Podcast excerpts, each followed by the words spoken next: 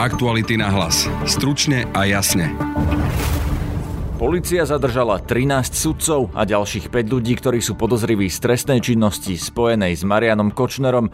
Sudca z Threemy Vladimír Sklenka totiž začal spolupracovať s políciou a podľa našich informácií vypovedal niekoľko dní.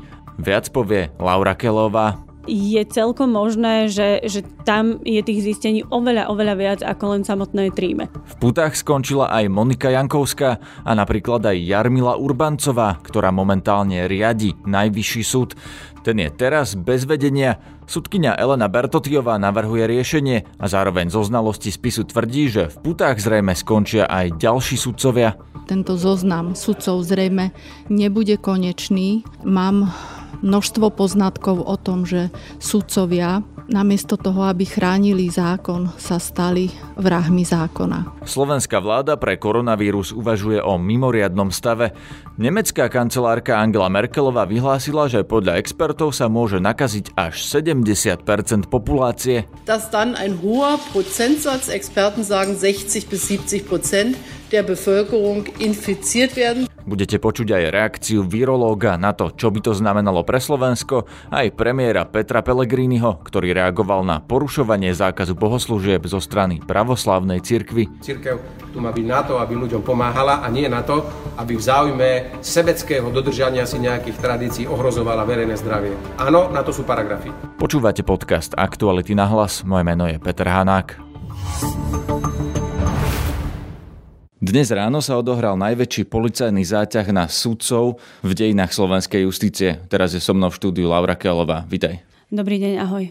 Laura, ako to dnes ráno vyzeralo? Sice hovorí, že ide o najväčší zásah na sudcov, to je síce pravda, ale určite si verejnosť nemá predstaviť, že tak ako sme zvyknutí možno z nejakých akčných buď filmov alebo videí polície Slovenskej republiky, neboli to žiadni kukláči, nestrieľali sa cez okná, ani nevstupovali cez, cez nejaké e, tajné vchody, takže bol to úplne bežný, obyčajný záťah, e, išli tam vlastne civili, e, tí sú označení iba v podstate na ruke nejakou páskou, išli si pre daného človeka alebo teda pre danú sudkyňu v niektorých prípadoch e, dali im puta na ruky a zobrali ich do aut. Takže žiadne veľké komanda sa nekonali, ale teda situácia je vážna, to určite. Keď si povedala, že civili, to asi myslíš policajtov oblečených v civilnom oblečení, aby sme to upresnili. Presne tak. Čiže sú označení, ale, ale hovorím, že, že nie sú v podstate akoby žiadne links komando a samopale niekde po vreckách. Takže to si máme predstaviť tak, ako vyťahli z domu Dobroslava Trnku vtedy, v putách policajti? Presne tak, niečo podobné, áno.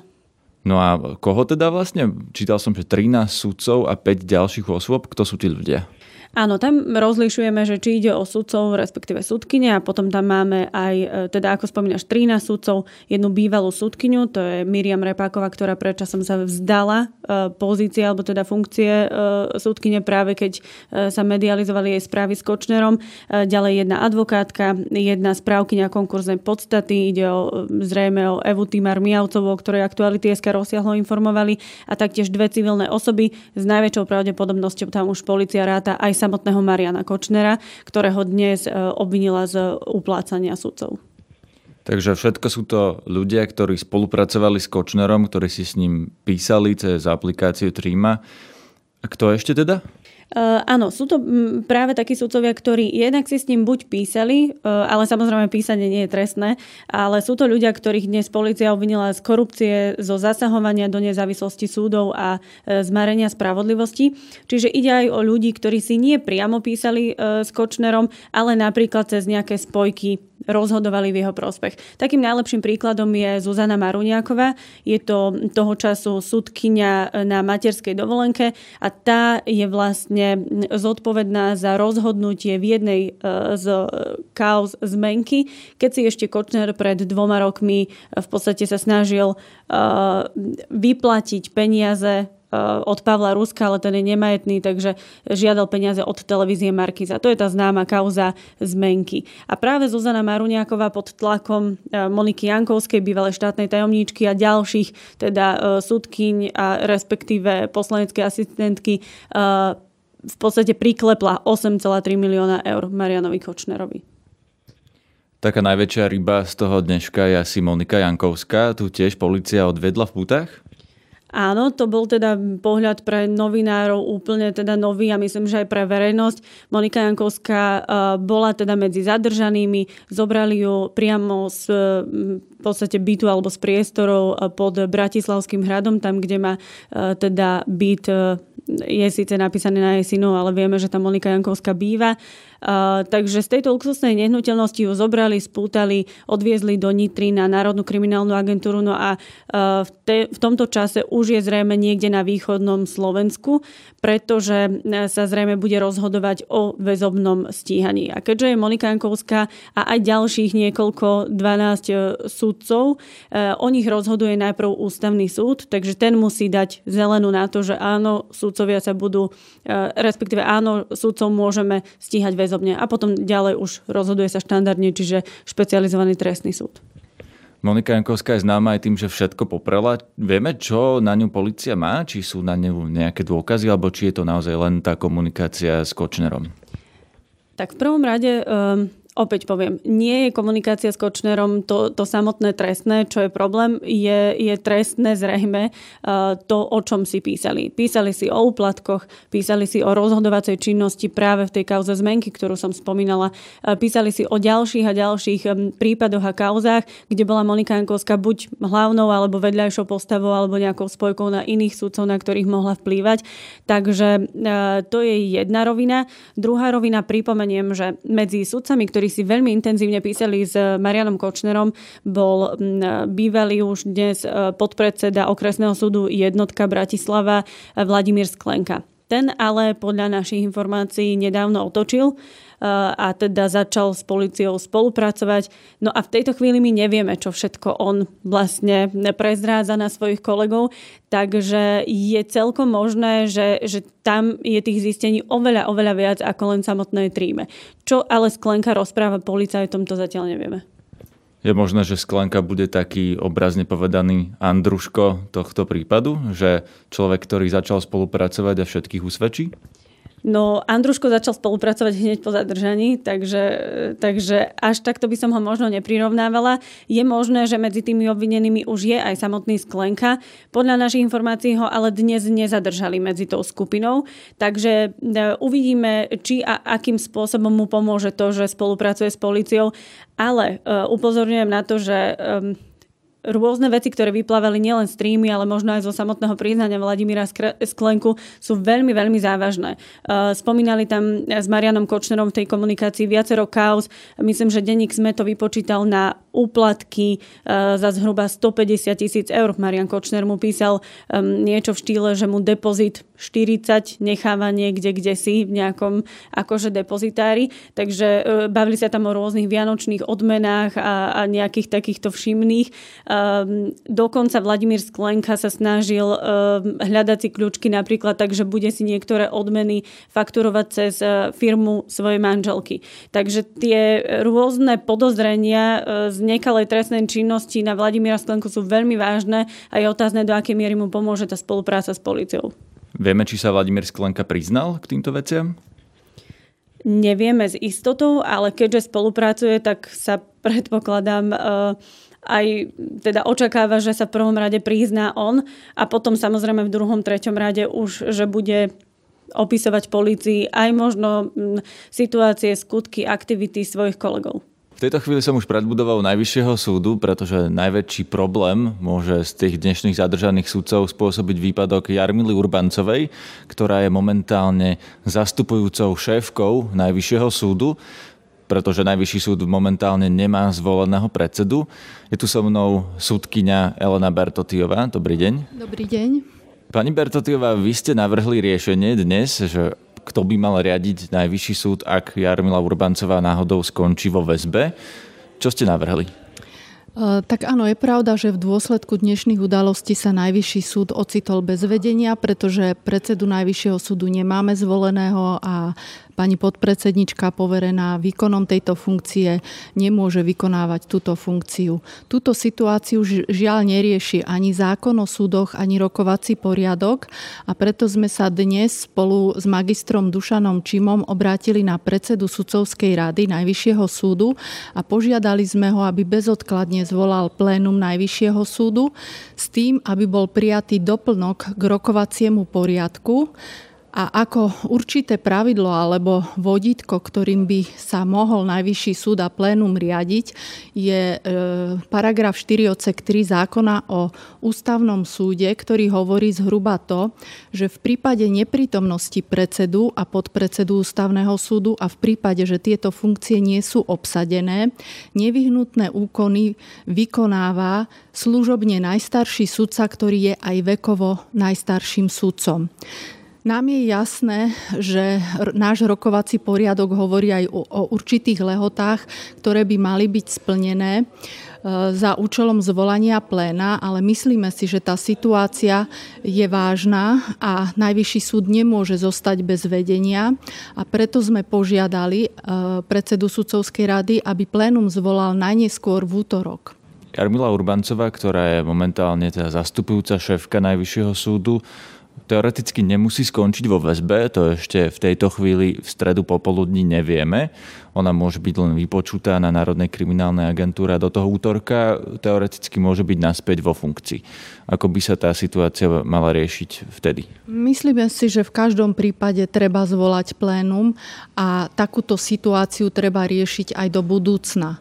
Rokovací poriadok totiž s ňou vôbec nepočíta a vzhľadom na túto vzniknutú situáciu si myslíme, že bez ohľadu na to, či bude alebo nebude prepustená, je dôležité, aby rokovací poriadok bol doplnený. Čo hovoríte na to, ako súdkyňa, členka súdnej rady, že vaša šéfka skončila v rukách polície? Nechcem komentovať takéto začaté trestné konania. V podstate sú to živé veci a sudca nesmie komentovať živé veci. Ale bez ohľadu na to, koho sa to týka, pre niekoho to môže znamenať čierny deň v justícii. Pre mňa osobne je to deň, kedy sa reálne začalo s očistou justície, pretože aj z pohľadu toho, čo som videla vo vyšetrovacom spise, môžem povedať, že tento zoznam sudcov zrejme nebude konečný a mám množstvo poznatkov o tom, že sudcovia namiesto toho, aby chránili zákon, sa stali vrahmi zákona. V starom Ríme takýchto sudcov postihol ten najprísnejší trest. Ja a rovno, tak si dovolím tvrdiť, väčšina slušnej časti justície tento dnešný deň vníma ako začiatok očisty justície a verím tomu, že justícia sa sudcov, ktorí sú podozriví z korupcie a z toho, že sa dopustili zneužitia právomoci verejného činiteľa, budú zodpovedať. Vy ste teda aj členka tej komisie, ktorá v súdnej rade prešetruje túto Threemu.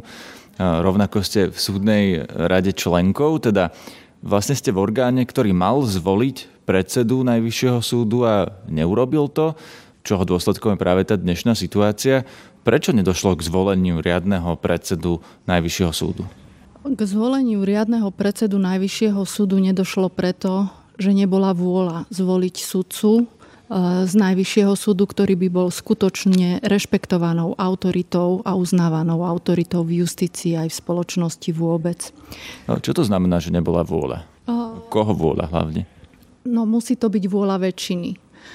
A musím povedať, že aj momentálne som dosť prekvapená, že jeden z kandidátov na predsedu Najvyššieho súdu získal dvanásť hlasov členov súdnej rady, ale bez toho, aby vôbec nominanti pani prezidentky boli oslovení na takéto rokovanie. Prepáčte, a o kom hovoríte teraz? Hovorím teraz o kandidátovi Ivanovi Rumanovi. Má mať podľa medializovaných informácií, aj podľa informácií, ktoré som získala zo súdnej rady, navrhlo ho dvanásť členov súdnej rady. Naposled... Čo, čo by vlastne znamenalo, že už má väčšinu a bude zvolený? Má väčšinu, áno. Ale my si takto nepredstavujeme dohodu. Ja to vnímam z pohľadu možno, že správnej súdkyne ako také nedovolené kartelové dohodnutie veľkej časti súdnej rady, ktorá ale opomenula rokovať možno s menšinou, ale možno s tou menšinou, ktorej vždy išlo o presadenie proreformných krokov, aj o presadenie toho najlepšieho kandidáta na post predsedu Najvyššieho súdu. A vy, teda sudcovia okolo vás zo Združenia za otvorenú justíciu, vy máte iného kandidáta? Zatiaľ sa k tomu nebudem vyjadrovať. Kandiduje aj ďalší sudca. Podľa všetkého je to doktor Ján Šikuta. Vieme si ho predstaviť ako predsedu Najvyššieho súdu. Dokonca ja som mu dala hlas v tajnej voľbe, môžem sa k tomu priznať. Ale e, prekvapuje ma to urýchlené konanie veľkej časti súdnej rady, ktorá v situácii, keď justícia zápasí s tak nízkou dôveryhodnosťou a v situácii, v akej sa dnes ocitol Najvyšší súd, nie som si istá, či ten spôsob, akým došlo k zhode v určitej časti súdnej rady, ktorá s nami vôbec nekomunikovala, či je korektný a či sa tým sledoval ten najlepší účel. Prečo by sa tým podľa vás nesledoval ten najlepší účel? Keď jednoducho je to neobsadená funkcia, musí sa nájsť väčšina v súdnej rade, aby tá funkcia obsadená bola. Vidíte, že keď je neobsadená, spôsobuje to problémy. Kde je problém? Myslím si, že sme sa už konečne ocitli v situácii, keď by sme nemali voliť menšie zlo, ale mali by sme voliť toho najlepšieho kandidáta. A viacej už k týmto kandidátom hovoriť nebudem, pretože si to nechám na zasadnutie e, súdnej rady, na volebné zasadnutie. Ešte posledná vec, to bude kedy? Kedy sa vlastne bude voliť predseda Najvyššieho súdu? To volebné zasadnutie je zvolené na, e, zvolané na tridsiateho marca dvetisícdvadsať, ale či sa aj uskutoční vzhľadom na určité opatrenia, ktoré príjmajú inštitúcie v dôsledku šírenia koran- koronavírusu, to neviem v tejto chvíli povedať, to je skôr otázka na pani predsedničku súdnej rady. To bola sudkyňa Najvyššieho súdu Elena Berthotyová. Aktuality na hlas. Stručne a jasne. Slovensko má už desať oficiálne potvrdených prípadov koronavírusu a vo chvíli, keď nahrávame tento podcast, vláda rokuje o mimoriadnom stave, ktorý by dovolil štátu dostať sa k ochranným pomôckam súkromných firiem. Premiér Peter Pellegrini dnes reagoval aj na pravoslávnu cirkev, ktorá sa odmietla podrobiť bezpečnostným opatreniam a nezrušila bohoslužby a dokonca nezrušila ani tradíciu, podľa ktorej mnohí veriaci pijú z toho istého kalicha. Mrzí ma a som prekvapený a veľmi sklamaný z postoju pravoslávnej cirkvi, pretože cirkev tu má byť na to, aby ľuďom pomáhala a nie na to, aby v záujme sebeckého dodržania si nejakých tradícií ohrozovala verejné zdravie. Áno, na to sú paragrafy. Ak by došlo k nejakému ohrozeniu, štát môže voči takýmto organizáciám, ktoré nerešpektujú zákon, použiť aj paragrafy verejného ohrozenia zdravia a tak ďalej. Samozrejme, detail by som musel teraz pozrieť v trestnom poriadku, ale som im odkázal, že takto voči nemu môžeme postupovať. Nezdá sa mi, že toto je zodpovedné k veriacim. A oni by mali s príkladom a nemali by tu vyhlasovať verejne, že budú všetci piť z jedného kalicha a budú všetci boskávať ikony a jedno. To je jednoducho úplne až priamo, ako keby na schvál chceli urobiť všetko, len aby sa šírila nákaza. Nezodpovedné, naozaj sa, nechcem, nechcem sa škaredo na to vyjadriť, ale uprednostniť sebecké veci, hoď je to cirkev, a nerešpektovať rozhodnutie vlády v záujme ochrany verejnosti je niečo, čo ja si neviem ani predstaviť a naozaj si mením názor na celú pravoslávnu cirkev na, na Slovensku, že takto správajú k svojim veriacim. Takže urobíte aktívne kroky, napríklad pokuty? Vyzveme ich a upozorníme ich na to, že máme na to paragrafy a ak nebudú rešpektovať a budú pokračovať tvrdohlavo v týchto veciach, samozrejme ja budem prvý, ktorý voči nim bude iniciovať aj nejaké postihy.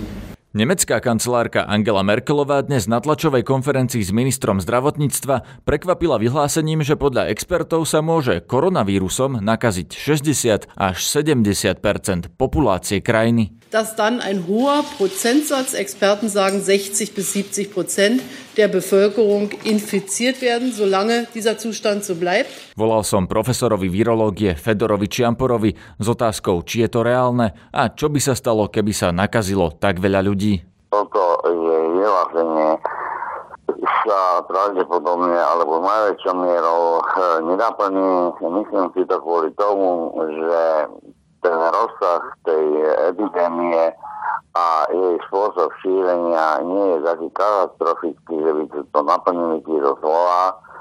A zase neverím, že by v Nemecku neexistovali vhodné len prísne opatrenia, ktoré postupne zabránia šíreniu tohto vírusu. Keby sa niečo také naplnilo, že napríklad na Slovensku by šesťdesiat až sedemdesiat percent ľudí prešlo tým koronavírusom, čo by to znamenalo? Znamenalo by to, že je to ako keby všetci prešli chrípkou, alebo by to naozaj spôsobilo katastrofu, zabilo by to množstvo ľudí? A samozrejme, že pri takomto scenári, keby toľko ľudí ochorelo na Slovensku, tak znamenalo by to jednak kolaps absolútne celého zdravotníctva, pretože nemáme také kapacity ani také možnosti toľko chorých ošetrovať.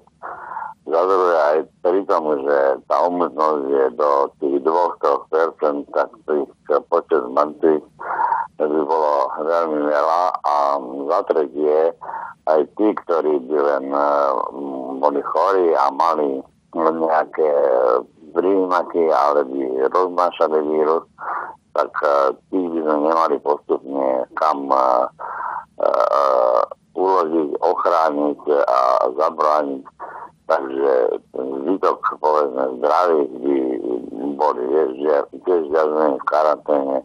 Takže vyzeralo by to možno, to tak ja, taký scenár sa nekonal ani pre španielskej chrípky. Povedali ste, že by to znamenalo možno aj kolaps celého zdravotníctva, ale keď sme sa rozprávali naposledy, hovorili ste, že, že ten vírus sa dá liečiť vlastne aj doma. Čiže ak by sa aj nakazilo veľa ľudí, znamenalo by to len, že by zostali doma, alebo že by naozaj zaplavili nemocnice?